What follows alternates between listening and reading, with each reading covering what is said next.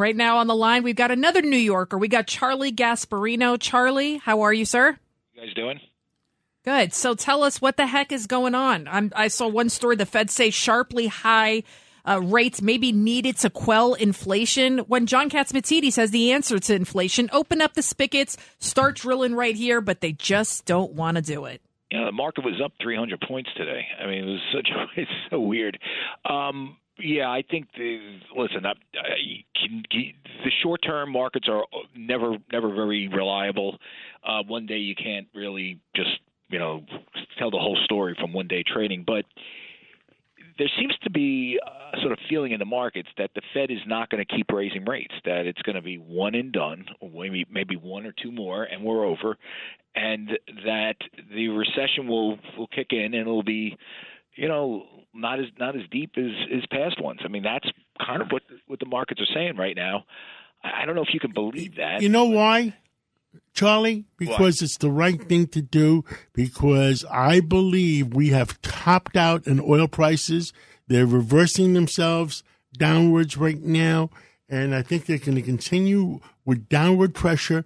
And that means there'll still be a few price increases in food and other things, but I think we've reached the top of inflation and the numbers are going to start going down. If they raise interest rates, you, you know how uh, you're at the crap table in Las Vegas, and yeah. the, and the, and the guy says seven away, you lose. Well, they're going to hurt the whole country on everything. Well, I think the problem is that I, they may have to raise rates, and I, you know, this might go beyond, you know, just oil prices and gas prices and things like like that. It may this this may be inflation that's embedded into the system in such a way that um, that that you have to slow the economy down on the demand side. And of course, the Biden administration, and I think people are not seeing this, they're not doing much on the supply side. They are not not drilling for more oil, right? They're they're not decreasing, you know, lightening up regulations at a time where they should. They're certainly not cutting taxes, and so there's not a lot of incentives for businesses to expand. And you know, you're going to have corporate earnings that are coming in weak. Uh, you know, Twitter just announced, and it's a tech company, right? You would think that they'd be somewhat immune for this. They're laying off 30% of their workforce. this stuff is this stuff is starting to hit now. And uh, listen, it's nice that we're not having rampant inflation, but if you we're not having rampant inflation Eh, because we're going into a steep re- recession, I mean that's not good. And I think remember that's a little bit what's being priced into oil right now. We're we're hitting a recession, not that you know we've reached peak inflation. It's we're you know that people are not going to be driving. They're not going to be doing things. So this is a very muddled picture. It's it's hard to make sense out of it. I can tell you what the market's saying now. Markets generally like the fact that we're not we may not have higher interest rates going forward.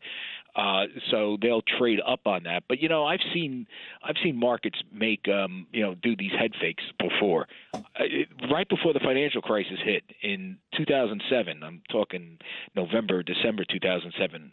The Dow hit a record. Back then, it was like 14,000, 30 13.9 or whatever, but it was 14,000 on the Dow uh, because people thought the Fed was going to cut rates. Uh, we might hit a recession, but you know, Fed rate cutting will, will repair the bank's balance sheet. There was a whole theory, and as you know, within a couple of months, Bear Stearns went under, and the whole thing started crashing. So. Just keep in mind that you know markets smell these things, you see these things in weird ways there and it's it's and this is a weird time we've never had this much liquidity pumped in the system. And you know there is a need there may be a need for massive amounts of it to come out to, to stabilize things. Governor pataki? Yeah charlie when uh, larry summers was commenting on the, the washington uh, billions trillions in stimulus he was saying how it was going to fuel inflation and it shouldn't be done and he right. was right. Uh, and now he's saying that to get down to 2% we're going to need five years at 5% unemployment to be able to get there. What is your reaction to that I mean, see I don't know if that's true. Remember, he was the big secular stagflation, stagnation guy. Remember, he's saying we're, you know, because of forces outside the control of po- policymakers, we're going to have low wage growth. We're going to, and a lot of this is globalization, com- com- competition across the globe, and other factors that are just going to make make make Americans. Uh, uh, uh, essentially hurt the standard of living of average Americans. If you remember going back to the Trump years, that's not quite what happened when they instituted fairly significant supply side policies. We actually had decent wage growth. We had we had construction workers making more money, average people making more money. We did have a very I mean, not everything was great. I mean, you know, Trump Trump imposed tariffs that had some that had impacts that sliced off some GDP, but for the most part, things were doing pretty well. So that's remember this is Larry Summers who said that. Uh, he's not Nostradamus, um, and he's not. You know, he's he's he's a, he's a typical. He's a he's a left of center economist. So I, I I'm not in the camp that we have to suffer through this. Um, we will suffer through this because the Biden administration shows no no uh, no signs of changing its its stripes. It's going to be a progressive. I, this is why I can't understand why people are so why the left is so mad at Biden. He gives them everything. I mean, his cabinet and the infrastructure of his regulatory uh, agenda uh, of of his regulatory agencies, they're all leftists.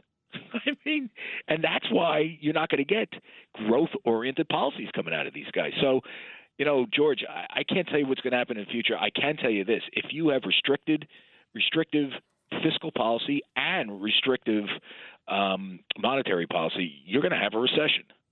And, and, there's some breaking news coming out from CNBC and the Washington Post. Elon, Elon Musk's deal with Twitter is in peril. Yeah, what do you hear? You know, it's been in peril now for the. I've read the Post story. There's really nothing new to this, other than he may pull out, but we knew that. Um, I, what's really in peril for Elon Musk right now is his Tesla company and his stock of Tesla. And remember, he was going to fuel the Twitter bid with that with this with his stock on Tesla, which is getting decimated right now. As you know, also Tesla lost its claim to be the number one EV manufacturer. I believe it's it's it got dethroned by some some EV I, I don't know which one. I just know I read the headline. Uh, but you know, he's got mon- money problems himself. I mean, you know, okay, he's he's now only worth like 200 billion, right? I, I get that, but you know, you understand what I'm saying. His he has to finance a 44 billion dollar purchase with a lot of that stock, and that stock is is declining in value fairly rapidly. Uh, so he he's he put put a hold on the deal. He said weeks ago. I know that there are bankers trying to figure out a way to creatively finance it. So you know maybe these two stories are out there just to signal that he's ready to make his move one way or the other. Whether he's going to demand a lower price, which most people thought, or will he pull out altogether?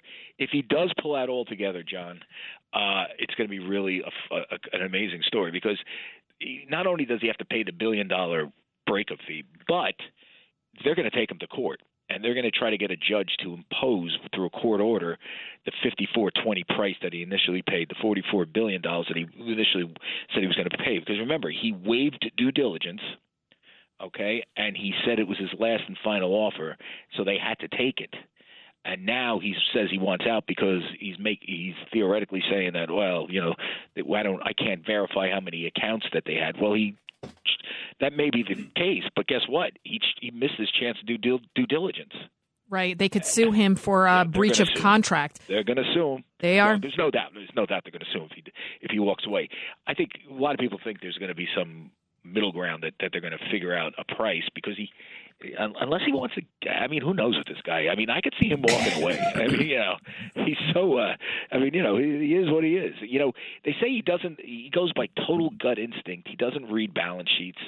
So I his gut may be saying I got to get away from this deal soon you know as fast as possible. But you know he doesn't have a good legal case to just blow it all off. Um, and he he's going to be owing more than than a billion dollars. They're going to say, "You came to us, you said last or final, you you blew off due diligence, and now you're raising this thing about about bots being more than what we say. Prove it." And he'll go before a judge and say, "I can't." Can't do this, and they'll say, "Well, here's what we gave him," and you know the, the judge could literally, literally force him to do the deal.